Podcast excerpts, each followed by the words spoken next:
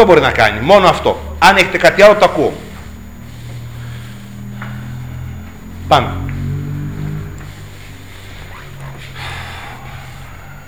Λοιπόν, ε, τι να ανοίξουμε. Να ανοίξουμε, τα είπαμε αυτά. Και πίνακες και χάρτες κλπ. Για το υλικό του και δύο λόγια. Μας υποδεικνύει, ελάτε, μας υποδεικνύει, παρακαλώ, να απαντήσω κάτι. Μας, θέλετε κάτι από εδώ, να ανοίξω; Βλέπετε κάτι να σας πω, συνάδελφε; Μας απασχολεί το υλικό του και μας υπέδειξε να το χρησιμοποιήσουμε. Θέλει προσοχή το υλικό του και γιατί δεν πρέπει να μας οδηγήσει απλά σε ένα λάθος εκτίμηση. Όταν φτιάχτηκε, ήταν πάρα πολύ καλό. Όχι ότι άλλαξε αυτό. Και έχει πολύ καλά υλικά που μπορούμε να επιλέξουμε και να τα κάνουμε στο παιδί αποδελτιωμένα και στο τέλος της χρονιάς του για να καταλάβει πράγματα που θα βρει στις πηγές. Όπως να καταλάβει ας πούμε τα τζάκια, να καταλάβει τις πελατειακές καλύτερα όταν στο μέλλον βρήκε ας πούμε στην πηγή ο Δηλιγιάννης απόγονος παλαιάς οικογένειας της Πελοποννήσου τι να φανταστεί, ότι όλη είναι πέρα οικογένεια και αυτός από άλλη μια, όχι βέβαια. Να καταλάβει ότι είναι η οικογένεια που μαθαίνει τώρα στο πελατειακό κομμάτι, το καινούριο και να καταλάβει ότι η έκφραση τους προστατευομένους του, που λέει το βιβλίο, σημαίνει ακριβώς αυτό. Και μιλά για τους εκλογικούς, για τους πολιτικούς πελάτες, τους οποίους εξυπηρετεί και αυτός ανάλογα. Άρα αυτό είναι το θέμα που πρέπει να έχουμε συζητήσει στα τζάκια και λοιπά που λέει σε διάφορα σημεία το ΚΕ. Να συζητήσουμε το ΚΕ πράγματα δηλαδή, να το κάνουμε μια βόλτα, να αποδελτιώσουμε κάποιο χρήσιμο υλικό, γιατί έχει και πάρα πολύ υλικό από το οποίο χάνεται το παιδί, και να κρατήσουμε λοιπόν κάποια που να τα κάνουμε υποτύπων και σημειώσεων και λοιπά κάποια στιγμή, να τους συμπληρώσουμε τις γνώσεις του για να είναι έτοιμο να αντιμετωπίσει κάποιες πηγές, όχι αυτές τις ίδιες, αλλά κάποιες οι οποίες έχουν παρόμοιο υλικό. Θα μου πείτε, δεν υπάρχουν στο ΚΕΕ και κάποιες από αυτές που τέθηκαν. Μα και στο ΚΕΕ η επιλογή έγινε τον ίδιο τρόπο που επιλέγονται σήμερα από ένα παρόμοιο σώμα σημειώσεων τα θέματα εξετάσεων. Π.χ. όταν θέλει να βάλει τους συνεταιρισμούς, είναι τυχαίο που και το 2 και το 11 πήγε και πήρε από το ίδιο σημείο το απόσπασμα. Μα αφού εκεί είναι καλό κομμάτι και περιγράφονται. Άρα λοιπόν γι' αυτό πήρε εκείνο. Που σημαίνει, μα λέει έβαλε και από το σχολικό, βάζει πια στο σχολικό. Μα από το σχολικό, μα το σχολικό περιέχει πηγές που μπήκαν από τους συντάκτες τότε, επειδή ήταν κατάλληλες στα σημεία εκείνα να επιλεγούν. Το ότι πήρε για παράδειγμα του Κολέτη το απόσπασμα εκείνο με τις ε, σφραγίδες που σπάζαν κλπ. Απλά ήταν το καταλληλότερο για να δείξει τη διαφθορά. Δεν σημαίνει ότι το πήρε γιατί είναι του σχολικού ή βάζει σχολικού ή δεν βάζει σχολικού. Βάζει παραθέματα κατάλληλα για τη συγκεκριμένη εξέταση. Αυτό. Λοιπόν, που σημαίνει αυτά για το ΚΕ, το οποίο γράφει πάλι γιατί είναι το μόνο διαθέσιμο υλικό. Αν είδατε, γράφει παράδειγμα η, η ΠΕΦ, να δοθεί ένα κόρπους πηγών επιγόντως κλπ. Λέει στο πρώτο δεκάτου.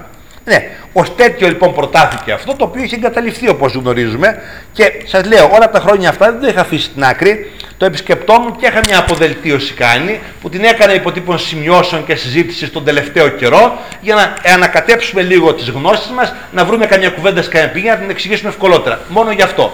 Δεν είναι καλές ως ερωτήσεις γιατί γιατί αν προσέξετε δεν εκφωνούν με τον τρόπο που εκφωνούν τα πανελλαδικά. Δηλαδή τα πανελλαδικά έχουν στόχευση η οποία βλέπει ένα βιβλίο. Το ΚΕΕ έχει στόχευση ιστορική και προορίζεται για δουλειά στην τάξη. Άρα αν πραγματικά πηγαίνετε στην τάξη κάποιες ερωτήσεις ε, του ΚΕΕ Πάρτε την πηγή και φτιάξτε ερωτήσεις συμβατές που να βλέπουν το σχολικό. Το ΚΕ είναι πιο επιστημονικό εργαλείο και γραμμένο από ανθρώπους οι οποίοι έβλεπαν την ιστορική γραφή και όχι το σχολικό κατά ανάγκη. Και συζήτηση για την τάξη περιέχει. Οι ερωτήσεις του δεν είναι στοχευμένες. Έχουμε πάρα πολλή εμπειρία στις ερωτήσεις πια για να ξέρουμε πώς είναι η σαφή στόχευση των πανελλαδικών. Δεν υπάρχει απορία καμία από αυτού. Ε, πάμε, Μιχάλη, να ανοίξουμε. Παρακαλώ, συγγνώμη. Ναι, ναι, συγγνώμη. Ναι. Αλήθεια. Α, μου ξέφυγε, πες το. Ναι. Που δεν είναι κάποιο θέμα βασικά και... Θα του πω. Τι θες. Έλα. Ε, έπρεπε να ξεκινήσω από εκεί. Ναι, έλα. Όλα τα χρόνια. Μάλλον να πάω αλλιώς. Όταν το 12 έγραψα το πρώτο βίντεο, ήταν αυτό που είναι πρώτο πρώτο στο κανάλι σε views και το λέω όχι για να πούμε πόσα είναι τα views, είναι 15.000 ε, για ένα εκπαιδευτικό χώρο είναι πάρα πολύ καλά. Γιατί αποφθήνουμε μόνο συγκεκριμένο κοινό.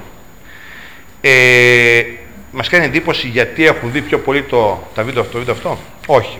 Γιατί απλά είναι πάρα πολύ καλή η οπτική από την πλευρά του μαθητή δοσμένη και την καταλαβαίνει πάρα πολύ καλά. Γι' αυτό.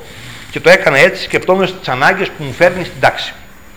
Όταν λοιπόν ε, κάναμε το βίντεο εκείνο, είχα πει ξεκάθαρα τότε ότι δεν τίθεται θέμα πόσοι τρόποι υπάρχουν και ξεκαθάρισε ότι ο τρόπος γραφής απορρέει καθαρά από το χρόνο και το θέμα. Αυτός ορίζει τη διαπλοκή του υλικού ξεκάθαρα. Αυτό λοιπόν εντελώς λογικό αν το δείτε, γιατί δεν μπορεί, θα σας κάνω και παραδείγματα για να νιώσετε πώς αυτό το πράγμα χάνει τελείως το στόχο. Ε, όλα τα χρόνια αυτά είχαμε να απαντήσουμε πολλές φορές σε ερωτήσεις του «Μα οι τρόποι είναι δύο» και για να μην φάμε το χρόνο σήμερα, στην αρχή κάναμε το εξής στην ιστορία. Διαβάζουμε ένα μεγάλο κατεβατό από 100 σχόλια που συλλέξαμε από το διαδίκτυο και στο φιλόλογιο online, όπου υπάρχουν διάλογοι ατελείωτοι για το πώς είναι οι τρόποι γραφής και πώς γράφονται. Μεταξύ αυτών διαβάσαμε τα ενδιαφέροντα και πριν από δύο χρόνια και πριν από τρία χρόνια και φέτος μέχρι που ήρθε το προχθεσινό χαρτί. Λοιπόν, για ακούστε. Ε, κάποια εξ αυτών των σχολείων λέγανε, θα τα ανοίξετε, να κοιτάμε λίγο, άνοιξε το δύο λεπτά, δεν χάνουμε τίποτα, ναι. Είναι αυτό το about. Πώς γράφουμε πηγές. Πολύ ωραίο και διδακτικό. Είναι σχόλια όλα από τη διαδίκτυο από εμάς.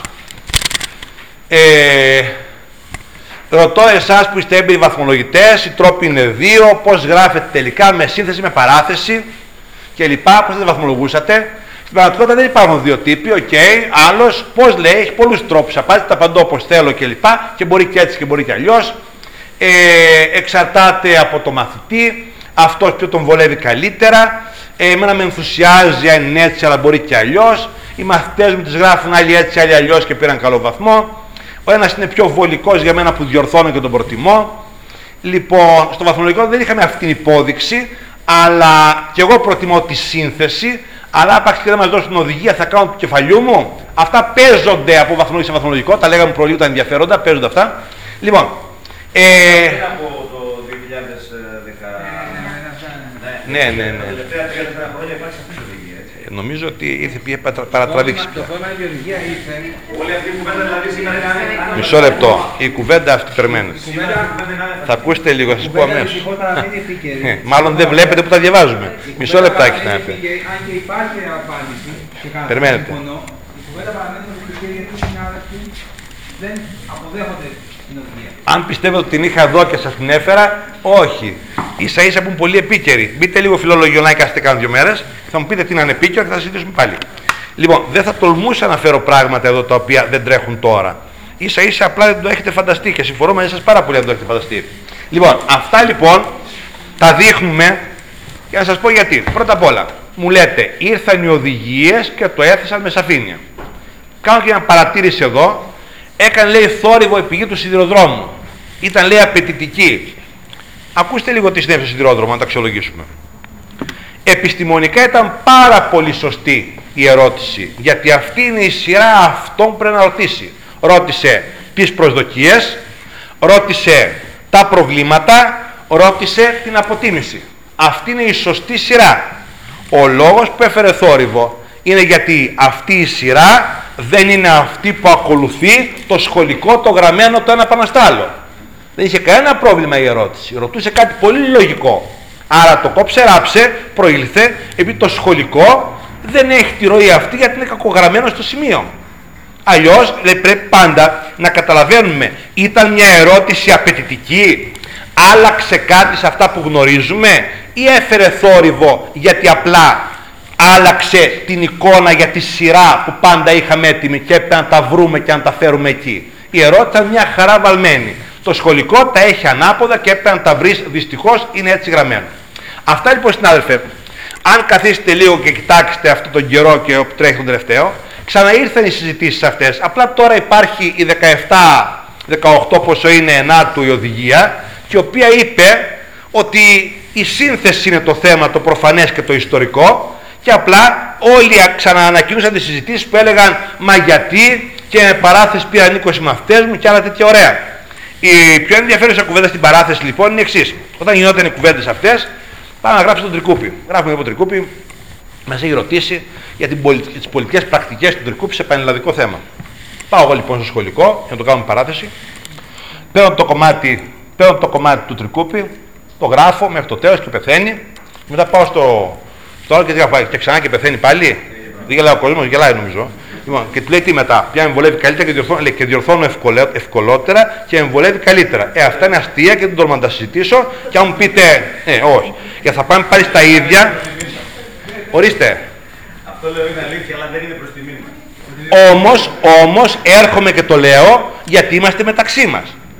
Για- γιατί όπως καταλάβατε, ε, δεν μπορώ εγώ τελικά να απαντήσω για τα πάντα και κάποια πράγματα είναι έτσι και λέει και βολεύει και διορθώνω ευκολότερα. Και είναι γραμμένο. Και φυσικά τον τελευταίο καιρό τρέχανε ακόμα όλα αυτά. Και στα βιβλία λέει έχει δύο τρόπους και αυτό έχει δύο τρόπους. Αυτά. Λοιπόν, τέλος πάντων, τα διαβάζουμε διασκεδαστικά είναι για την αρχή αυτά, για να έχουμε έτσι να γελάμε λίγο. Λοιπόν, τέλος πάντων.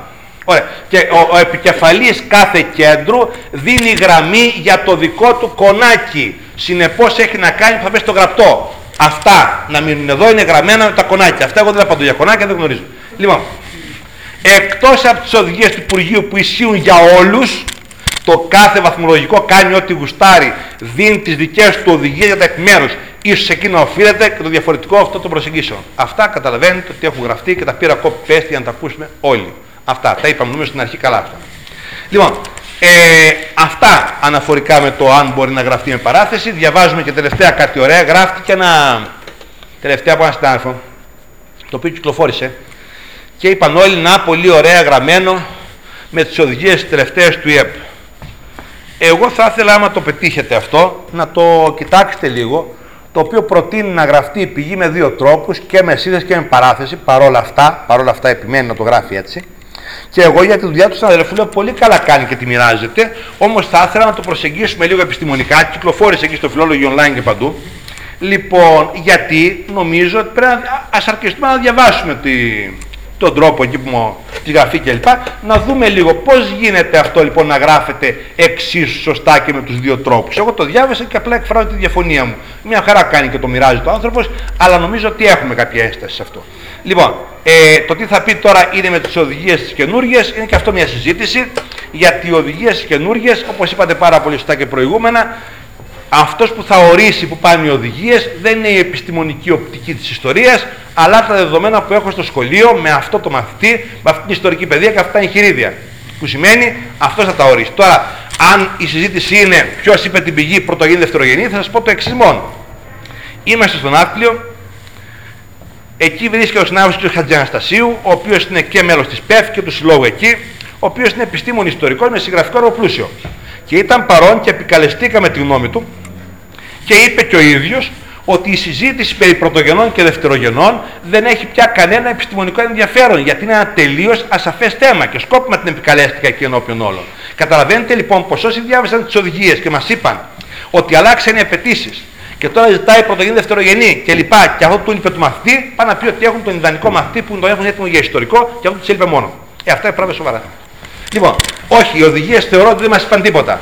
Γιατί απευθύνονται σε ένα μαθητή ο οποίος είναι ολόιδιος, με ολόιδιο βιβλίο και ίδια ιστορική παιδεία. Αν βρίσκετε κάτι, να θέλω να το ακούσω ποιο ήταν, να το σχολιάσω. Για ακούστε παλιά ΑΣΕΠ φιλολόγων τι ρώτησε πολύ ωραίο που θα σας αρέσει και ακούστε και τι μάθαμε πέντε χρόνια αργότερα για τον τρόπο εξέτασής του. Αυτό είναι πάρα πολύ ωραίο θέμα. Υποθέστε ότι διδάσκεται την περίοδο των Βαλκανικών πολέμων σε ένα λύκειο της Μακεδονίας. Ποια πρόσωπα και γεγονότα θα αναδεικνύεται κλπ. Καταλαβαίνετε ότι αυτό είναι πραγματικά μια πολύ καλή ερώτηση αξιολόγησης διδακτικής διότι πέρα από όσα θα πείτε για την περίοδο αυτή έχει και μια τοπικότητα η προσέγγιση αυτή στο Λύκειο της Μακεδονίας και την κάνω εδώ την αναφορά αυτή για πρώτη φορά μετά από χρόνια. Καταλαβαίνετε ότι εκεί παίρνει και μια διάσταση λοιπόν πολύ σημαντική και πρέπει να αναδειχθεί οπωσδήποτε στη διδακτική πρότασή σου το Λύκειο της Μακεδονίας και η τοπικότητα της ερώτησης. Και μάθαμε μετά από πέντε χρόνια σε ένα δημοσίευμα ότι στον αριθμό των επιτυχόντων ένα πολύ μεγάλο ποσοστό, το οποίο μου διαφεύγει ήταν μεγάλο, δεν είχε μνημονεύσει καθόλου το Λύκειο της Μακεδονίας. Το οποίο ήταν ουσιαστικά η διδακτική προσέγγιση. Είμαι σαφής; Ναι. Λοιπόν, το ανέφερα τώρα έτσι γιατί είμαστε και εδώ και ε, ήθελα να ακουστεί και η διδακτική διάσταση του πράγματος για το δάσκαλο. Λοιπόν, ε, όχι, δεν έχω κάτι άλλο, κατανοήθηκε αυτό εδώ. Να δώσουμε λίγο τα δύο, το χρόνο, το χρόνο. τα δύο Ναι, φράσεις. για λάτε. Γράφω λοιπόν. Ορίστε. Ναι, πάω να γράψω την πηγή. Ε, το παιδί απασχολείται πάρα πολύ και με το χρόνο, όταν αρχίζουμε να διδάσκουμε, τελειώνει το πρώτο κεφάλαιο, πάει μέχρι 36, μπαίνει το άλλο και λέει τώρα χάθηκα, πού είμαστε; Καλό θα ήταν να συστήσουμε να κάνει έναν ε, άξονα χρονικό. Ε, στο διαδίκτυο, αν έχει πάρα πολλές ηλεκτρονικές εφαρμογές, σας λέω να πάει να κάνει κόπο, δεν προλαβαίνει πια. Α πάρει ένα χαρτί λοιπόν μεγάλο, ας χαράξει εδώ έναν άξονα χρονικό και αν άλλο από κάτω, έτσι για αρχή, και ας χωρίσει με πενταετίες. Είναι καλός ο χωρισμός σε πενταετίες, γιατί είναι, ε, μπορεί να μας βολέψει. Λοιπόν, αρχίζει να διαβάζει πρώτο κεφάλαιο. Τοποθετεί τα γεγονότα στη θέση τους. Στον ένα το άξονα. Σιγά σιγά σιγά σιγά. Εγώ το είδα και σε μαθητή πιο πολύ μεράκι, το έκανε ηλεκτρονικά και βγαίνει πάρα πολύ ωραία, γιατί υπάρχουν κάποια timeline στο διαδίκτυο και το έκανε πάνω εκεί. Δεν έχει σημασία. Βάζει λοιπόν τα γεγονότα, τελειώνει το κεφάλαιο. Αρχίζει το δεύτερο. Εμείς βέβαια όταν μας είπε αυτή την ερώτηση, του είπαμε ότι όπως είπε στην άφηση είναι θεματική ιστορία. Για πρώτη φορά είναι θεματική ιστορία στο σχολείο. Και έτσι λοιπόν επεξεργάζεται τον ίδιο χρόνο από διαφορετική οπτική. Ωραία. Αρχίζει το δεύτερο κεφάλαιο. Αρχίζει να βάζει επάνω λοιπόν γεγονότα. Και ύστερα έχει μια προοπτική αυτών και βλέπει ότι αυτή την περίοδο συμβαίνουν αυτά. Αυτή αυτά. Ο Τρικούπης είναι εδώ και συμβαίνουν αυτά. Θα βοηθήσει πάρα πολύ αυτό για την αντίληψη του χρόνου που συμβαίνει πάντα όταν τελειώνει το πρώτο κεφάλαιο και επιστρέφει και πιάνει πάλι το χρόνο από χαμηλά και εκεί λέει μπερδεύτηκα τώρα. Α το έχετε φροντίσει αυτό, να το έχετε προετοιμάσει το παιδί από νωρίς ότι είναι θεματική και θα το αντιμετωπίσει αυτό για να το διαχειριστεί.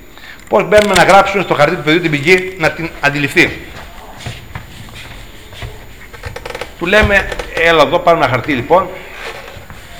Είμαι στο λευκό χαρτί, δεν έχει σημασία τι βλέπετε. Και θα σας κάνω και παράδειγμα μετά μιας πολύ απαιτητικής από τα πρώτα χρόνια. Είμαι λοιπόν στο λευκό χαρτί, χώρισε εδώ στη μέση, βάλε εδώ χρονικό άξονα και ξεκίνα από χαμηλά. Ξεκίνα λοιπόν από το 1860 και πήγαινε στο 1910. Θα κάνουμε πηγή σε λίγο να το δείτε. Γράψε από εδώ, άκου την εκφώνηση και πήγαινε και πάρε κατά προσέγγιση, επιμένω, θα το σχολιάσω, τα υλικά από το σχολικό που θα χρειαστείς. Γιατί κατά προσέγγιση θα σας πω. Τα λέω και στο βίντεο ακριβώς εκεί που σας είπα.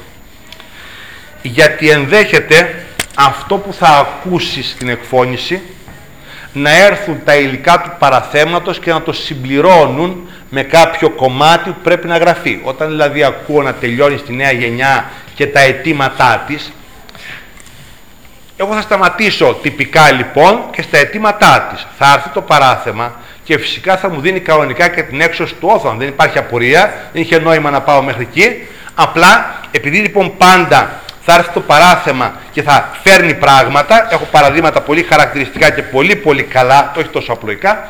Λοιπόν, πείτε του λοιπόν και επισημαίνεις κατά προσέγγιση τα υλικά του σχολικού. Τα βρήκα. Βάλτε λοιπόν διαγραμματικά στην από εδώ πλευρά. Να η γραμμή μου λοιπόν, ας υποθέσουμε. Βάλε μου λοιπόν υλικά σχολικού διαγραμματικά εδώ. Έλα από δίπλα, πήγαινε στα υλικά των παραθεμάτων, βάλτε λίγο λοιπόν με τους χρόνους τους στη σειρά. Και όπως τα βλέπεις έτσι, άρχισε αυτό που έγραφε παλιά μια σχολική σύμβουλος, το είχε γράψει από πάρα πολύ νωρίς. Το έχω στο δεύτερο βίντεο play, συμπληρωματικές οδηγίες γραφής των πηγών. Είναι μια σχολική συμβούλου. Και το βρήκα τρεις μήνες αργότερα και μετά είχα ήδη πει από νωρίς, το έβαλα πάνω για να τα ακούσουμε ότι όντως όλοι έχουν αυτή τη γνώμη. Από τότε. Και άρχισε λοιπόν να τα δουλεύεις με τη μορφή αυτή. Εκείνο το εναλλάξ βεβαίως, το ποιος θα ορίσει την έναρξη είναι ο χρόνος που θα προηγείται, είτε είναι του βιβλίου ή του παραθέματος και θα μένεις όσο χρόνο εκτιμάς εδώ ή από εκεί για να ολοκληρώνεις τη ροή. Αυτό είναι καθαρά νοηματικό, που σημαίνει θα φροντίσεις να μην γράψεις δύο φορές τα ίδια, απλά να πεις ότι τα επιβεβαιώνει, να γράψεις τα συμπληρωματικά, όπου συμπληρώνει ή προσθέτει, και να γράψεις φυσικά τα εντελώς διαφορετικά, τα οποία δεν υπάρχουν στο ένα υλικό και υπάρχουν στο άλλο στη θέση τους. Μετά από μια τέτοια πορεία λοιπόν, διαμορφώνεται το καινούριο σώμα, το οποίο είναι το πρωτότυπο γραπτό μου.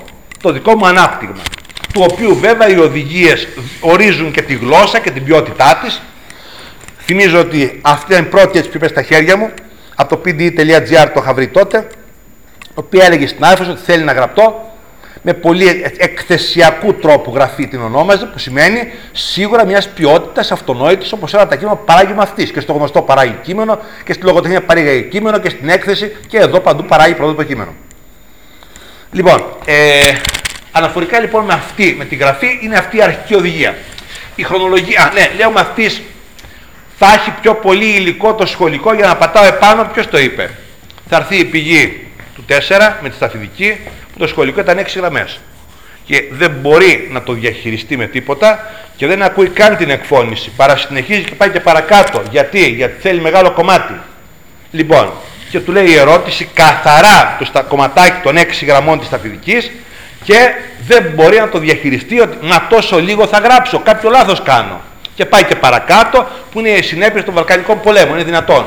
Λοιπόν, του έχει δώσει όμως τρία τεράστια παραθέματα, δύο πηγές αναλυτικότητες και έναν πίνακα, τα οποία εξηγούν τα πάντα. Ο δε πίνακας έχει ένα ενδιαφέρον εκείνος που έπαιρνε το σύστημα του πίνακας, σας το κάνω τώρα. Για ακούστε εδώ. Δίνει ένα πίνακα το 4, εκεί στα φυσική, που απεικονίζει κάποιες χώρες. Όταν ο ιστορικός φτιάχνει ένα πίνακα, έχει μια στόχευση. Γιατί επιλέγει ένα συγκεκριμένο group, ένα συγκεκριμένο δείγμα, το οποίο εμείς πρέπει να ερμηνεύσουμε. Δηλαδή, αν με ρωτάτε, θα λέει τις χρονολογίες, όχι. Αν δεν ερμηνεύσει την επιλογή του δείγματος, θα μου πείτε, ξέρει να το κάνει, μα για να το κάνουμε εμείς και να το εξηγήσουμε το συζητώ. Όχι, δεν ξέρει να το κάνει φυσικά, γιατί δεν καταλαβαίνει καν την επιλογή του δείγματος. Σας κάνω δύο παραδείγματα, το καταλάβετε. Μου λέτε, α εκδοχή, τι θα επέλεγε; Θα επέλεγε να φτιάξει ένα δείγμα μεικτό. Να έχει δηλαδή δύο-τρεις χώρες πλούσιες της Δύσης, Βορράς, οι οποίες δεν έχουν λόγο να μεταναστεύσουν γιατί έχουν ανάπτυξη, αλλά θα έχει πολύ χαμηλή μετανάστευση και δύο-τρεις χώρες του Μεσογειακού Νότου, καθαρά αγροτικές, οι οποίες έχουν κάθε λόγο να μεταναστεύουν. Οπότε λοιπόν θα έπρεπε να κάνεις αντιδιαστολή, να αναγνωρίσεις το δείγμα δηλαδή, να πεις ότι φαίνεται καθαρά ότι αυτές, αυτές και αυτές είναι τάδε χώρες ανάπτυξης και γι' αυτό δεν μεταναστεύουν, ενώ οι άλλες είναι αυτές και αυτές, μεταξύ αυτών θα ήταν σίγουρα η Ελλάδα που μας ενδιαφέρε τότε.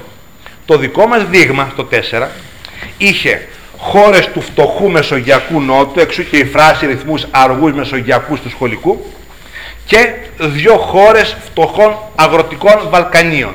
Είχε Ελλάδα, Ιταλία, Ισπανία, Πορτογαλία, Βουλγαρία, Ρουμανία. Ναι. Καθαρά πρέπει να τις παρουσιάσει τις χώρες γιατί βρίσκονται εκεί αυτές, ποια ταυτότητα παραγωγική έχουν. Είναι χώρες λοιπόν του φτωχού Μεσογειακού Νότου και των φτωχών αγροτικών Βαλκανίων και αφού καταλάβουμε γιατί επελέγει το δείγμα, τότε να πάρει τις δύο υψηλότερες ενδεικτικά, οι οποίες είναι η Ιταλία και η Ελλάδα, για να μπορέσει συγκριτικά με κάποια να δείξει ότι η Ελλάδα πράγματι ερημώνει και να τεκμηριώσει τη φράση που είχε το βιβλίο πήρε τότε μεγάλες διαστάσεις. Γι' αυτό του έχει δώσει τον πίνακα να τεκμηριώσει τις διαστάσεις. Αυτό περί πινάκων. Το υλικό όλο το έδιναν σε πηγές λοιπόν τότε και ασχέτω το σχολικό 6 γραμμές. Επίσης, στην ίδια πηγή δεν μπορεί να συμφιλειωθεί με το χρόνο. Ξεκινάει το βιβλίο το 1910. Το βιβλίο ξεκινάει με το 10 και λέει ότι όλα έχουν τελειώσει. Γιατί το βιβλίο χρονικά είναι στο βενιζελισμό και έχουν τελειώσει όλα και αρχίζει μια νέα εποχή. Ναι, αλλά αυτό που κάνει στα φοιτική είναι ένα flashback και γυρίζει πίσω και στην περιγράφει. Όταν λοιπόν το παράθεμα ήρθε, είχε μέσα χρονολογία 1860. Άρα το παράθεμα, το, η γραφή σου θα αρχίζει με τη χρονολογία 60 και θα κατεβαίνει να πάει στο 10 στον επίλογο και όλα έχουν τότε τελειώσει, όταν πραγματικά τα έχεις περιγράψει ότι έχουν τελειώσει. Αυτά είναι βασικά θέματα διδακτικής των πηγών. Δεν είναι αυτονόητα καθόλου και χρειάζεται να τα κάνουμε λεπτομερώς αυτά. Λοιπόν, ε, τι άλλο θα ήθελα να πω εδώ, κάποιες πηγές θέλω να σχολιάσω. Ε, να σχολιάσω μερικές. Δύο-τρεις. Έχετε κουραστεί πάρα πολύ. Μπορώ να πω πέντε παραδείγματα; Να πω, νομίζω, πρέπει να πω. Ε, να ανοίγαμε κάποια, Μιχάλη; Ό,τι θέλετε. Αυτές. 19, ναι, Σεπτέμβρη, ναι. Ρωτήστε με. Αυτές, αυτές λέγεται μου. Ναι. Εδώ τώρα κάτι περίεργο που λέει αυτό που λέτε με τη σύνδεση, εντάξει, με τους πίνακες, Ωραία. timeline, όλα καλά, όλα. Ωραία. Νομίζω ότι περισσότερο τα κάνουν. Πείτε μου. Αυτό, αυτά τα στοιχεία που λέει εδώ, ας πούμε, ότι θα πρέπει και στοιχειώδης εξοικείωσης των μαθητών να τα γνωρίζονται επιμέρους ιστοριογραφικών σχολών κατά την Ναι. επεξεργασία παραδειγμάτων που έρχονται. Απάντησα προλίγου και σας είπα ότι δεν μας απασχολούν ποσό γιατί είναι στη σφαίρα της φαντασίας. Δηλαδή, συγγνώμη, ελάτε. Ε, πείτε μου με Μια ποια. απορία που Όχι, την έχω απαντήσει από την αρχή με μια κουβέντα που ε, είδα ότι εκφράστηκαν όλοι μου το είπα. Δηλαδή, συγγνώμη, αυτό πώς θα δουλευτεί και με ποιο υλικό. Αν διαβάσατε την ΠΕΦ, η οποία πρώτη δεκάτου δημοσίευσε, θα σου το διαβάσω τώρα όμως εγώ αυτό για να ακούσετε ότι όντως η ΠΕΦ επισημαίνει ότι δεν μπορεί να λειτουργήσουν αυτά. Δεν το συζητάμε, κάνουν το αστείο. Η διερεύνηση των συνθηκών δημιουργίας της δική, της κατανόησης του ρόλου της μαρτυρίας κατάσταση. Ε, ναι. Της αξιολόγησης της βαθμός αντιπροσωπευτικότητα ή επιρροή που Ακούσατε να πω κάτι για αυτά; Πάρω το παράθεμα. Ούτε σκέψη. Εγώ δεν μπορώ να το πάρω αυτό. Δεν μπορώ να το κάνω. Ούτε σκέψη. Δεν μπορώ να το διδάξω νομίζω. Συγγνώμη, δεν υπάρχει δυνατότητα καμιά. Πώς μπορεί να πάει το παιδί σε αυτά; Μιλάμε με συνάδελφο, τον κύριο Χατζηναστασίου, ο οποίος είναι συντάκτης. Αυτό που είπαμε στον άκρη. Στον Άφριο. Και ο άνθρωπος αναφέρει ένα χαρακτηριστικό παράδειγμα. Δηλαδή, όσον αφορά αυτό παλιότερα, το οποίο το το επιστημονικότερο.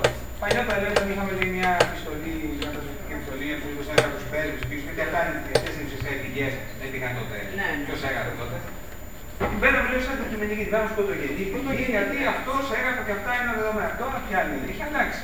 Γιατί αυτός που έγραφε, καλώς κακό αυτά που έγραφε, τα είχε περάσει μέσα στην προσωπική του εικόνα. Άρα και ο ίδιος μπορεί να θεωρούσε ότι κάτι ήταν καλό ή κάτι ήταν κακό και να το παρουσίαζε αντίστοιχα. Οπότε και εμείς, αν πάρουμε τη σειρά μας, να σταθούμε ακόμα πιο μακριά, να δούμε ποιος ήταν αυτός, εκείνη η περίοδο τι, ποιον εξυπηρετούσε, πού το έστελνε, που αυτά όμως είναι πράγματα που συζητάμε για μεταπτυχιακούς φοιτητές ιστορία, οι οποίοι πάνε κάποια στιγμή να γράψουν κάτι, να φτιάξουν μια μεταπτυχιακή εργασία και για να το εγώ ζωμανό, αυτός σε επίπεδο τάξης.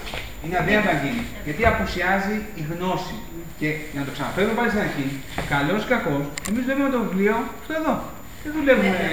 Αυτό θα ρωτούσα ότι αυτά πού παραπέμπονται, από πού θα πού θα παραπέμπονται; Γι' αυτό δεν σα έκανα κανένα σχόλιο, αν προσέξετε. Αν ήταν κάτι καινούριο, θα το σχολίαζα πρώτο. Το μόνο που σχολίασα είναι ότι εμφανέστατα προκρίθηκε η σύνθεση, η οποία όμως έχει κατανοηθεί ότι είναι ο αποδεκτός ιστορικά τρόπος. Για τα υπόλοιπα δεν είπα κάτι γιατί θεωρώ ότι δεν έχουν πεδίο εφαρμογής στα δεδομένα που έχουμε εμείς. Την παιδεία του μαθητή, το βιβλίο του μαθητή. Ακούστε, πέφτει είπε προχθές λοιπόν. Η ΠΕΦ λέει για το θέμα και επειδή έπρεπε να τοποθετηθεί επιστημονικά, λέει το εξής. Στην ιστορία γάμα λυκείου, θεωρητικού προσανατολισμού, οι οδηγίε διδασκαλία του μαθήματος δεν συνοδεύονται από το αναγκαίο κόρπους πηγών. Υπάρχει το και, γι' αυτό δόθηκε, λέγαμε, και την αντίστοιχη θεωρία για την αξιοποίηση από τους μαθητές. Αυτονόητη λοιπόν θεωρούμε την επιμόρφωση των διδασκόντων προκειμένου να διασφαλιστεί η έγκυρη προετοιμασία και εγώ σας λέω τώρα τι συζητάμε, το βιβλίο είναι αυτό, το παιδί είναι αυτό που ξέρετε, που σημαίνει αυτές οι οδηγίες περί σχολών και από πού ήρθε η πηγή και γιατί την έγραφε και τι επίδραση άσκησε είναι παντελώς άγνωστα και δεν έχουν πεδίο εφαρμογής. Θα σας τα είχα πει πρώτα αν ήταν καινούριο θέμα. Υπάρχει βέβαια περίπτωση να είναι Ορίστε. τα κίνητρα αυτού που γράφει με ένα κείμενο ε, Ιδιωτική. ε, εύκολο να τα αναδέψει. Παράδειγμα, στο διχασμό που διαβάζει δύο εφημερίδες. Ναι. Η μία λέει το Βενζέλο Πρωτό και η Ωραία. άλλη λέει ήρωα. Ναι. Εκεί υπάρχει νομίζω σαφές σαφής διαχωρισμός. Όχι, η απορία η δική μας, συγγνώμη.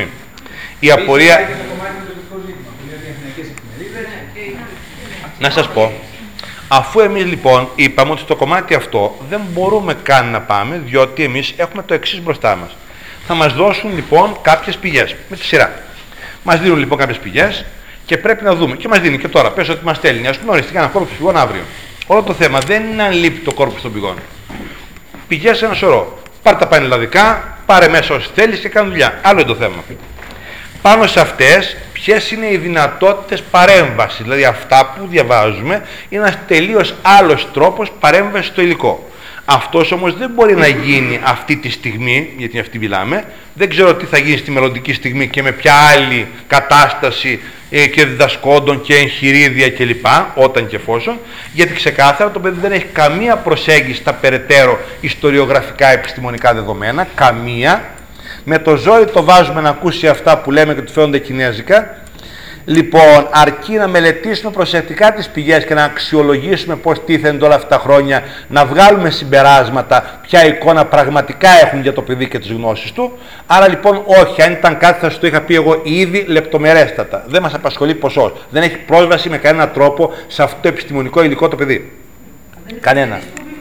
Κανένα δεν έχει. Όχι, όχι. Εμένα μου θυμίζει το κόκκινο βιβλίο που Δεν είχαμε έχει, κάνει. όχι. Ε, εκείνο το βιβλίο ήταν ένα άλλη ποιότητας βιβλίο. Άλλη, και από ό,τι είδατε, όταν το θυμάστε αυτό, όταν το βιβλίο αυτό πήγε στο σχολείο, όταν πήγε στο σχολείο, ένα βιβλίο σαν αυτό, όταν πήγε στο σχολείο, αμέσως αμέσως ουσιαστικά ε, φυλακίστηκε στην αποστήθηση. Ήταν ένα πάρα πολύ υψηλής ποιότητας σύγγραμμα. Άρα και αυτό δείχνει ότι ήρθε το σύγγραμμα. Ποια τύχη είχε. Αυτή που ορίζει η εξέταση που είναι τέτοια και το παιδί που είναι αυτό που είναι. Άρα πρέπει να στείς άλλος σχολείο εκθεμελίων και να περιμένεις πολλά χρόνια να συζητήσουμε αν είναι αυτά στην πράξη και μιας και είχα πει θα διαβάσω την οδηγία της ΠΕΦ για τη λογοτεχνία την προχτεσινή λέει πάλι προχτές στο μάθημα νεοελληνική λογοτεχνία και γλώσσα. Η Υπουργική Απόφαση του 8 περιορίζει την αξιολόγηση των μαθητών σε ό,τι αφορά τη λογοτεχνία σε ένα ερώτημα, το είπατε εσείς στην αρχή, και το 15% και ναι, το υποβαθμίζει το μάθημα.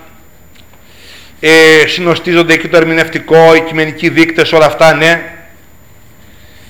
Το συγκείμενο, οι κειμενικοί δείκτες, δηλαδή, ηρωνικό σχόλιο, κάθε στοιχείο του κειμένου, που σημαίνει το ότι να είναι, ωραία, δηλαδή η αναζήτηση του πλαισίου με το συγκείμενο, ακόμη και η διατύπωση ερμηνευτικού σχολείου σχετικού με το περιεχόμενο του κειμένου. Παράλληλα, μας ανησυχεί η απουσία ουσιαστικών και ή δυνατών μετρήσιμων κριτήριων αξιολόγησης του μαθήματος, η οποία οδηγεί στην περαιτέρω βάθμισή του αν η ΠΕΦ, η οποία έχει τέτοιους επιστήμονες περί της λογοτεχνίας μέσα στα ηγετικά της τελέχη, είχε κάθε λόγο να την υποστηρίξει, να την υποστήριζε ξεκάθαρα αν επιστημονικά αυτά περπατάγανε. Δεν περπατάνε όμως, όπως είδαμε σήμερα ξεκάθαρα.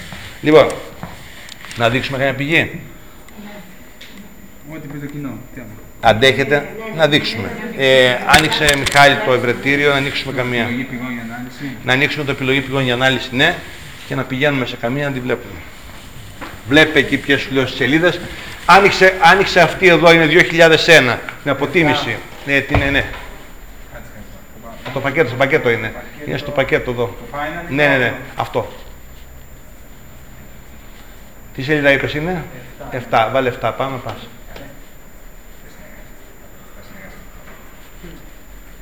Ελάτε. Δείτε αυτό καταρχήν, αυτό. Αυτό είναι. Κοιτάξτε λίγο το παράθεμα είναι βαλμένο στο α. Το β δεν είχε παράθεμα. Γιατί; Έτσι το ήθελε. Β, αντίδραση κοινή γνώμη στην πολιτική τρικούπη. Αυτό εδώ, τσεκάρε το μαθητή να δείτε αν το βρίσκει, γι' αυτό το έβαλα. Ο μαθητής, όταν του δίνεις αυτό, πάει επίμονα και κοιτάζει από κάτω από το πρόγραμμα, γιατί κάπου εκεί λέει ότι είναι αυτό, δεν το θυμάται από αλλού, παρά το ότι έχει ξαναμπεί και σε άλλη μορφή ερώτηση. Και μας βάζει πολλές φορές την από κάτω παράγραφο η οποία εκεί λέει όμως κάτι τελείως διαφορετικό λέει για τις ε, νέες συνθήκες που ευνοούν την κοινωνική άνοδο. Δεν μπορεί να σκεφτεί ότι αυτό είναι εκεί που αρχίζει το γουδί που αρχίζει με 93 πτώχευση το οποίο το έχει ρωτήσει και αλλιώς ποιες κοινωνικές τάξεις και ομάδες απογοήτευσε η αποτυχία της πολιτικής τρικούπη και για ποιους λόγους δεν την αναγνωρίζει και μας κινεί. αυτά είναι μια απάντηση σε αυτά που λέμε. Το κατά πόσο είναι έτοιμο να πάει να κάνει τις, ε, τις ιστοριογραφικές σχολές. Α δεν ξεχωρίζει. Λοιπόν, άνοιξε Μιχάλη μια. Αυτή ποια είναι. Δεν θυμάμαι τα. Α, αυτή όχι, συγγνώμη, είναι τα πρώτα έτη. Απλά δεν θυμάμαι. Α, το δούμε. Το δούμε τώρα το έτος. Είναι ε, απολυτήριες του ένα. Ναι, για πάμε Μιχάλη σε μια άλλη. Ε, πάμε στην αποτίμηση. Αυτή, αυτή έλεγα πριν εγώ. Ναι, στην 8. Για κοιτάξτε πολύ καλή, εδώ έχει πολύ υλικό. Εδώ. Με τις πηγές που σας έδωσα για τις γνώσεις σας, για την τροπή του συντάγματος και το ομοθετικό του Βενιζέλου, το 11, να αποτιμήσετε κατά πόσο οι αλλαγές που φέρε τότε ο Βενιζέλος ανταποκρίνονται στα αιτήματα του κ. του Γουδί. Πρώτα απ' όλα, εδώ προσφέρεται για να σας κάνω εκείνο που σας έλεγα για τους δύο άξονες. Υπάρχουν παιδιά τα οποία θέλουν να βάλουν το Βενιζέλο πρώτο. Που σημαίνει μην ψάχνετε τίποτα άλλο, αρχίζουμε στραβά. Λοιπόν, συμφωνούμε λοιπόν ότι το γουδί θα πάει πρώτο, Βενιζέλο μετά. Πάει καλά. Δείτε λίγο τώρα το υλικό. Του λέει εδώ, από το γουδί θέλω τα αιτήματα.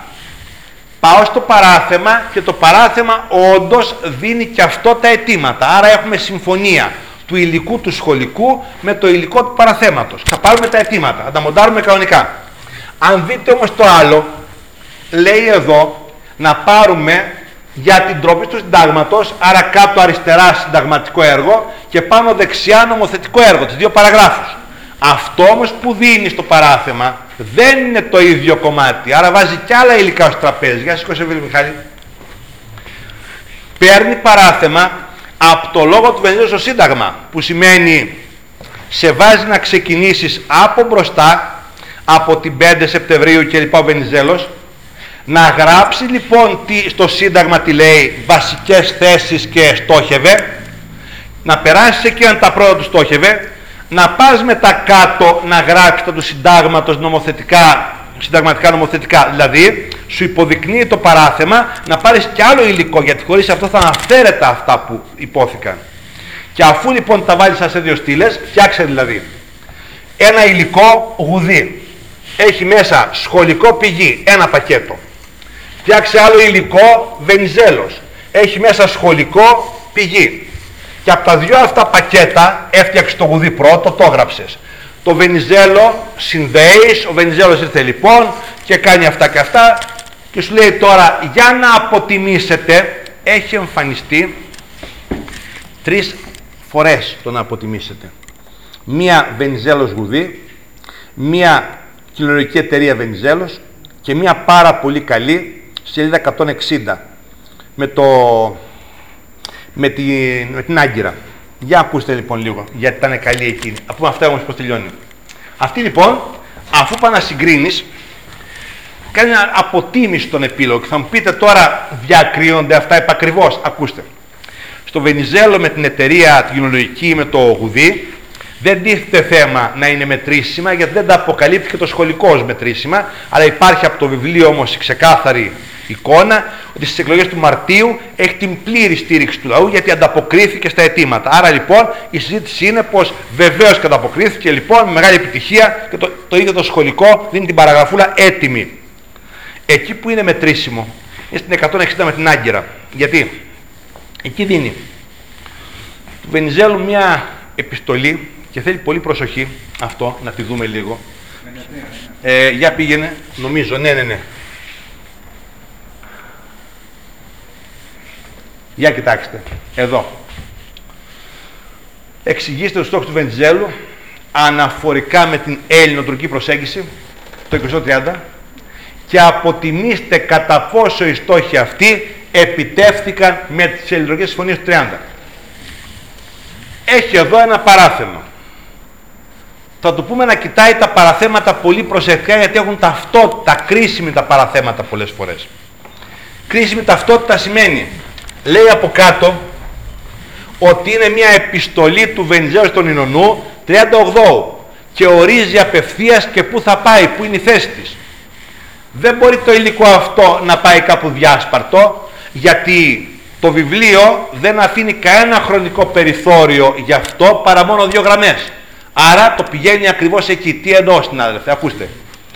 Ξεκινάς, συμφωνούμε, ξεκινάς να γράφεις από το σημείο λοιπόν Βενιζέλος και λοιπά την περίοδο εκείνη και δίζει τις εκλογές και αρχίζει και λοιπά διαπραγματές που κρατάνε δύο χρόνια. Μέσα στο δύο χρόνια είναι αυτό εδώ και λέει μάλιστα Βενιζέλος επιθυμούσε και εδώ είναι μια επιστολή για τους στόχους. Άρα λοιπόν αυτό είναι το επιθυμούσε. Εκεί λοιπόν που κρατάνε δύο χρόνια και το προσπερνάει πολύ γρήγορα γιατί πάει στο 30 κατευθείαν, εκεί θα έρθει να μπει εμβόλυμα αυτό που εξηγεί το επιθυμούσε. Και σε επιστολή που αποστέλει τότε και λοιπά στον Ινωνού και αυτό παρατίθεται ακέραιο δηλαδή η συζήτηση, τι είναι η παράθεση και τι είναι η σύνθεση. Μια συζήτηση χαριγούστου και χωρίς αντικείμενο. Αυτό εκεί θα παρατεθεί ως έχει σε ένα σημείο ολόκληρο γιατί θεματικά δεν μπορεί να πάει πουθενά αλλού. Είναι μια επιστολή και ο χώρος που το σχολικό αφήνει για την παράθεσή της είναι μόνο δύο γραμμές για το διάστημα αυτό. Άρα θα πάει ακριβώς να παρουσιάσει τη λέξη επιθυμούσε. Αναλυτικά λοιπόν αυτά. Εδώ περιγράφει κάποιους στόχους. Όταν τελειώσουν αυτά, το 30 υπογράφονται συμφωνία και του λέει ότι θέλει τις συμφωνίες του 30. Άρα λοιπόν θέλει και τη συνθήκη και τα συνοηθικά πρωτόκολλα. Που σημαίνει λοιπόν γράφει και αυτά. Και του λέει αποτίμησέ μου τώρα, ικανοποιήθηκαν. Εδώ είναι εντελώς μετρήσιμο όμως. Γιατί βεβαίως οι περισσότεροι ναι, αλλά ο σημαντικότερος τον οποίο θέτει ως προϋπόθεση και όρο, όχι δεν ικανοποιήθηκε. Του λέει ωραία όλα αυτά που θα κάνουμε, δια την πραγματοποίηση ουδέν εμπόδιο υφίσταται πέρα από τις οικονομικές διαφορές κουλουπού. Άρα λοιπόν βεβαίως ικανοποιήθηκαν, το έλεγε, και να φτιάξουμε ένα σύμφωνο όσο το δυνατόν ευρύτερο. Βεβαίως φτιάξανε τη συμφωνία με τα παρελκόμενα. Και βεβαίως δεν έχουμε καμία βλέψη και πολύ ωραία. Για να γίνουν όλα αυτά όμως, αυτό που θεωρεί ως επίμαχο σημείο και προϋπόθεση δεν επιλύθηκε γιατί λέει στα δύο τελευταία, δύο τα τελευταία bullets της Άγκυρας ότι ένα κάνανε αμοιβαία, πώς το λένε, πήραν την ιδιοκτησία από τα άτομα τα κράτη και κάνανε αμοιβαία απόσβεση. Άρα όχι, δεν ικανοποιήθηκαν λοιπόν. Με το βασικό δεν ικανοποιήθηκε. Άρα η αποτίμηση λέει ποια και ποια όχι. Πάμε άλλο. Διάλεξε όποιο νομίζεις, έχουμε πολλά. Ορίστε, τα έχουμε τα έτοιμα, στο λέμε, ναι. Ε, να, να κάτι που να συζητήσουμε. Γιατί με ρωτάτε ποιο έτος. Ακούστε τι σας προτείνω. Πριν τρέξουμε να βρούμε ποιο είναι το κόρπους των πηγών και όλα αυτά τα ωραία με τα κόρπους, εγώ σας λέω το καλοκαίρι, πιείτε χρόνο, πάρτε τα πανελλαδικά και μαζέψτε τα. Δεν ήταν ποτέ μυστικό. Μαζέψτε τα, διαβάστε τα καλά, να έχετε απόλυτη εποπτεία, να ξέρετε πού είναι τι, τι λεπτομέρεια. Από ό,τι είδατε σήμερα, είπαμε πολλές λεπτομέρειες και λέω στην τα ξέρεις πάρα πολύ καλά, μου λέει αυτά. Μα αυτό είναι το αντικείμενό μας και αυτό ρωτιόμαστε και πόσο μάλλον εγώ που βγαίνω και εκτίθεμαι σε μια επιμόρφωση. Τι θα μπορούσα να πω, ότι κάπου δεν θυμάμαι έχει πέσει. Δεν είναι τρόπος αυτός. Που σημαίνει όταν τα έχετε ετοιμάσει όλα, έχετε και μεγάλη ασφάλεια. Γιατί ξέρετε να πείτε, υπήρχε και το καινούριο λέει αυτά και αυτό συμπεραίνω εγώ το εξής. Όχι φοβάμαι κάτι που δεν ξέρω ποιο είναι. Έχει απόλυτη εποπτεία. Απόλυτη εποπτεία. Λοιπόν, ε, πηγές συνδυαστικές συζήτηση. Δεν κάνουμε. Για ακούστε. Α, βεβαίως, ναι, ναι. Ελάτε. Θα σας πω εγώ τα υπόλοιπα.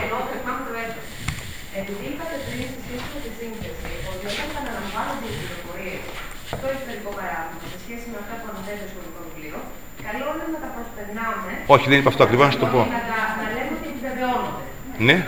Χωρίς να επαναλαμβάνουμε την πληροφορία. Πείτε μου τι εννοείτε.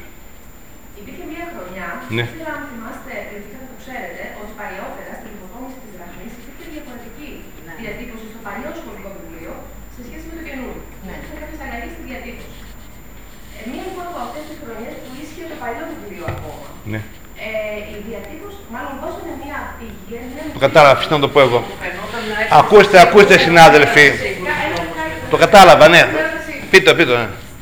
Στην πηγή αυτή λοιπόν, να, να παραθέσουμε στην ουσία ό,τι έλεγε η πηγή σε σχέση με το βιβλίο. Ναι, ναι, ναι.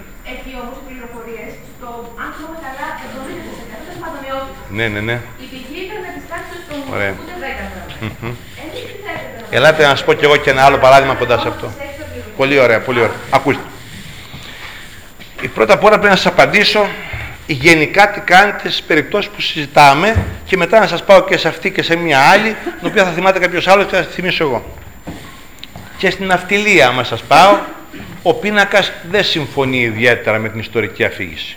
Μου το θέτει μαθητής αυτό, αν βλέπει τα παραθέματα. Να σας πω. Εμάς η, η θέση μας είναι ότι παραλαμβάνουμε κάποια υλικά τα οποία μας τα έδωσαν. Που σημαίνει έχουν και την ευθύνη για όλα αυτά φαντάζομαι. Γιατί δεν μπορώ να την έχω εγώ την ευθύνη για όλα αυτά. Πολύ ωραία. Άρα λοιπόν αυτό που με ρωτάτε σε μένα είναι το εξής. Λέει όντως κάτι διαφορετικό. Και αν θυμάστε είναι μια πάρα πολύ εύκολη πηγή γιατί δίνει μόνο ένα παραθεματάκι μικρούλι πέντε γραμμές. Αδιάφορο. Αν λοιπόν πρέπει να κρατήσουμε κάτι από όλο αυτό, είναι σίγουρα να μην το κάνουμε κανόνα συζήτησης, γιατί είπατε ήδη πως προέκυψε από την αλλαγή ναι, του εγχειριδίου. Θα σαν παράδειγμα, γιατί πάντα με προβλημάτιζε. Ναι. Επειδή ε, λέμε ότι όταν είναι πανομοιότυπες Ωραία. να μην τις Προσέξτε αναφέρουμε. όμως, θα σου το απαντήσω κι εγώ σαν παράδειγμα. Γιατί αν σας το απαντήσω σαν κανόνα, θα κάνουμε μεθοδολογικό λάθος. Προσέξτε. Άρα λοιπόν, η συζήτηση εκείνη πριν έλεγε και εφόσον τα υλικά είναι ίδια, δεν επαναλαμβάνονται. Και εσείς μου είπατε ένα πολύ ιδιαίτερο θέμα, το οποίο λέει και ήταν διαφορετικά τα υλικά και το ένα έλεγε κάτι και το άλλο κάτι άλλο. Ε, καταλαβαίνετε πως θα μου φέρετε το υλικό αυτό που λέει κάτι διαφορετικό. Θα σας πω και εγώ ότι είναι ένα κατά περίπτωση τόσο μικρό δεδομένο, το οποίο σε κάθε περίπτωση δεν θα γίνει κανόνα συζήτησης. Και το παράδειγμά σας απορρέει κυρίως από την ανάγκη σας όταν το διαπιστώσατε να το χειριστείτε και όχι από την ανάγκη να τοποθετείτε πάνω στο θέμα που μας απασχολεί. Άρα στην πράξη λοιπόν έχετε ήδη απαντήσει ίδια. Δηλαδή είπατε Προσθέτει μια λεπτομέρεια που δεν υπήρχε. Εκείνη λοιπόν τη λεπτομέρεια, αφού δεν είναι ίδια, να τη γράψετε και εκείνοι ξέρουν ότι όντως αντέβαινε ευθέως. Σε καμία περίπτωση αυτό όμως δεν είναι υλικό που φέρνει, έρχεται σε αντίθεση με τη συμβουλή που δώσαμε. Γιατί αυτή είναι ο κανόνας πραγματικών υλικών που τα έχουν επιμεληθεί. Καλύτερα να με ρωτήσετε το εξής όμως, που αφορά το μαθητή. Ακούστε ένα παράδειγμα. Βάζει αποτελέσματα ΔΟΕ. Λέει λοιπόν τα αποτελέσματα του ΔΟΕ. Πάω στο σχολικό, παίρνω τα αποτελέσματα και σημειωτέων είναι μόνο θετικά. Έρχονται τα παραθέματα. Είναι δύο. Ένα του Τζόκα και ένα του Χατζιωσήφ. Πρώτον, σε οδηγούν ευθέως να μπεις με πρόλογο αναλυτικά ποιος είναι ο ΔΟΕ. Δεν θα μπορούσε. Να το σχόλιο μου λοιπόν, τουλάχιστον κατά προσέγγιση θα δεις. Άρα μπαίνεις από το ΔΟΕ κανονικά. Δεύτερο, και ο Τζόκας και ο Χατζιωσήφ μιλούν μόνο για αρνητικά. Εδώ είναι πολύ απλά τα πράγματα. Εδώ είναι. Μπήκα από εκεί που θέλει. Κάνω εισαγωγή το ΔΟΕ. Βάζω κανονικά τα θετικά. Τελειώνω. Δεν υπάρχει καμία περίπτωση να πάνε αυτά με άλλο τρόπο. Και εκεί κάνω ένα σχόλιο ότι βλέπουμε ότι διχάζονται οι γνώμες των ιστορικών και βάζω αυτούσια τα αρνητικά από κάτω. Που σημαίνει ο μαθητής όμως σας πληροφορώ παρουσιάζει δυσκολία να το διαχειριστεί γιατί δεν περίμενε αυτή την εκδοχή. Άρα λοιπόν, να ποια είναι η συζήτηση της διδακτικής. Δεν είναι περιπτωσιολογία. Η διδακτική έχει απαντήσεις επί μοντέλων, τα οποία είναι ιστορικά μοντέλα, γι' αυτό και τηρούνται. Δηλαδή, λέει, υπάρχει αυτή η εκδοχή, βεβαίως. Γιατί, γιατί μπορεί να επιλεγούν οποιαδήποτε υλικά. Γιατί δεν μπορεί να τη διαχειριστεί; Γιατί δεν καταλαβαίνει τη διαχείριση των υλικών. Να η ιστορική του παιδεία λοιπόν η συζήτηση που κάναμε. Άρα λοιπόν, εγώ που ξέρω ότι μπορούν να υπάρξουν όλων των ειδών τα υλικά, πρέπει να, το, να του μιλήσω για όλων των ειδών τις συνθέσεις και να το δεχτεί ως δεδομένο γιατί επελέγησαν οποιαδήποτε υλικά. Μα σας απάντησα ήδη. Οι μαθητές τρομοκρατούνται. Μισό λεπτάκι. Μισό λεπτάκι. Σας είπα προλίγο το εξής. Δεν μπορεί να δεχτεί ότι η εκφώνηση ζητά μόνο έξι γραμμές σχολικό. Γιατί του συμβαίνει, γιατί δεν τον έβαλε στη σωστή στιγμή να το μάθει σωστά από την αρχή. Άρα η μόνη συζήτηση που θα μείνει λοιπόν στο τραπέζι ποια είναι; Από την αρχή εξηγήστε όλα όσα αφορούν τα παραθέματα και τη διαχείρισή τους. Όχι όταν προκύπτουν, γιατί δίνει χαρακτήρα περιπτωσιολογικό. Άρα εσείς που ξέρετε λοιπόν τη δουλειά και το αντικείμενο, κάντε μια γενική εισαγωγή στα παραθέματα, να έχει αντιληφθεί ότι περιμένει όλα τα πράγματα αυτών των ειδών και έρχεστε με επιλεγμένες από τεχνικής και δείχνετε κάθε φορά και η λογική έτσι δεν θα είναι περιπτωσιολογική. Θα είναι, έχουμε συμφωνήσει αυτό το βάθος και τώρα βλέπουμε πώς διαχειριζόμαστε με ένα ενιαίο σκεπτικό αυτά τα πράγματα. Αν μου λέγατε δηλαδή, ξέρεις κάτι, εγώ βλέπω πως δεν υπάρχει σταθερή γραμμή και είναι τυχαία, τότε δεν θα ήμασταν εδώ. Επειδή όμως υπάρχει σταθερή γραμμή και έχει φιλοσοφία με την οποία δουλεύετε, γι' αυτό και επέμεινα στο σχόλιο σας για να μην δοθεί η εντύπωση ότι υπάρχει κάτι άλλο πέρα από τον κανόνα που δώσαμε. Είναι τελείως περιπτωσιολογικό και εύλογα λοιπόν σας απασχόλησε, τράβηξε την προσοχή. Ερωτήσεις; Μπορώ να δείχνω μέχρι τη νύχτα, το ξέρετε αυτό. Λοιπόν. Α, αυτό πρέπει να το πω. Ναι, μα θα κλείσω. Περιμένετε. Αυτό ναι, ναι. Ακούστε. Ξεκινήσαμε άλλο. Ε, προσέξτε κάτι. Εδώ θα σας επαναλάβω την παρατήρηση που έκανα πριν. Δηλαδή, ο δάσκαλος τι εποπτεία έχει των πραγμάτων. Για ακούστε να σας πω. Μην δείξεις ακόμη, Μιχάλη, περίμενε. Γιατί πρέπει να προσέξετε το σκεπτικό. Προ 2000 το βιβλίο ήταν Συριακό. Έλεγε λοιπόν να του Καποδίστρια όλα, να της Αντιβασιλείας όλα, να του Όθωνα όλα και όταν ερώτησε και σου έλεγε γράψε για την παιδεία από μέχρι και έπαιρνες και τράβαγες τα σημεία από μέχρι και ήταν η γνωστή συνδυαστική διπλωματία τάδε γεγονότα από μέχρι στο τάδε θέμα τι είπανε από μέχρι και κάναμε συνδυαστικές σε ένα σωρό έρχεται λοιπόν μπροστά εδώ το πράγμα αλλά έχει αλλάξει το βιβλίο είναι θεματικό που σημαίνει κάποια στιγμή εμφανίζονται κάποιες ερωτήσεις που τραβάνε την προσοχή αλλά πρέπει να, να τις ονομάσουμε κάπως αυτές. Για προσέξτε. Μην βιαστούμε και πούμε νάτι νάτι είναι συνδυαστική. Γιατί οι ερωτήσεις αυτές είναι βαλμένες σε χωριστό ερώτημα ανεξάρτητες, άρα θα μπορούσαν να είναι χωριστά θέματα, που σημαίνει ρωτά για το Βενιζέλο, πολύ ωραία. Ρωτά για το τι νομοθέτησε εδώ για το τάδε και β, πώς το χειρίστηκε τότε. Κάνα πρόβλημα. Δεν λέγεται κάπως, θέλετε να λέγεται συνθετική, ας λέγεται. Σίγουρα λέγεται χωριστά ερωτήματα, που σημαίνει δεν εμπλέκονται.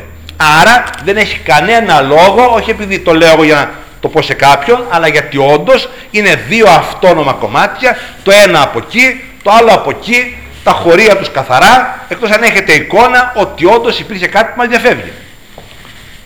Ήδη από το 8 μας προειδέασε όμως ότι πάει σε τέτοια.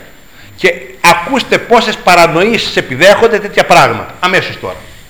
Και τελειώνω με αυτό. Σας απάντησα ή όχι.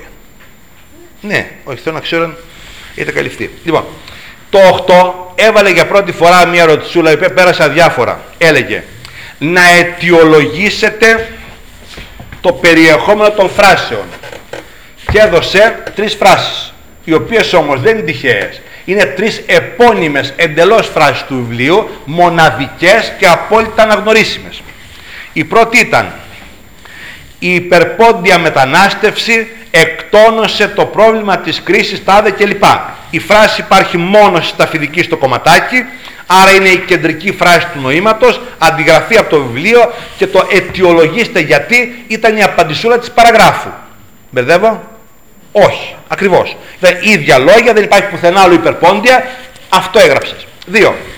Στην Ελλάδα το τελευταίο τέταρτο 19ου δεν υπήρξαν ταξικά κόμματα μοναδικό στο βιβλίο, σε ένα σημείο αναγνωρίσιμο, η παραγραφούλα αιτιολογεί το γιατί.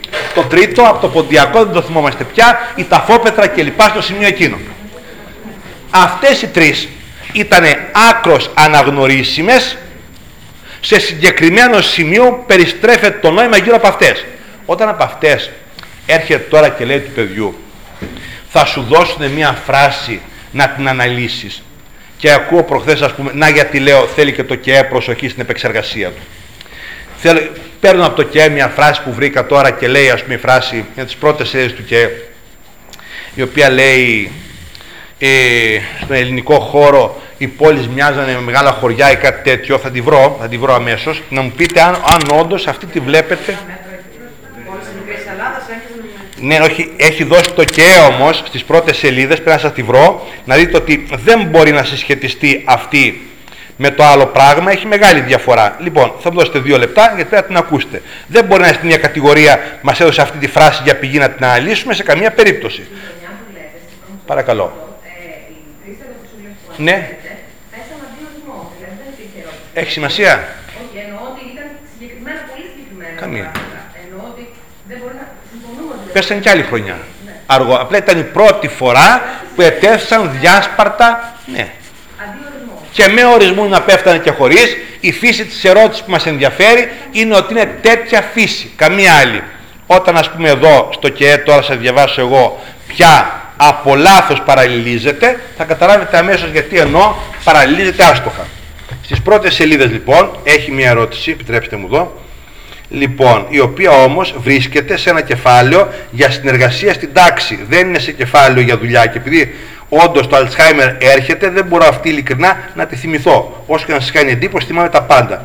Λοιπόν, που σημαίνει, δύο λεπτά αν δεν τη βρω, λοιπόν, ε, όχι, Alzheimer υπάρχει πράγματι. Λοιπόν, το πιστεύω κι εγώ.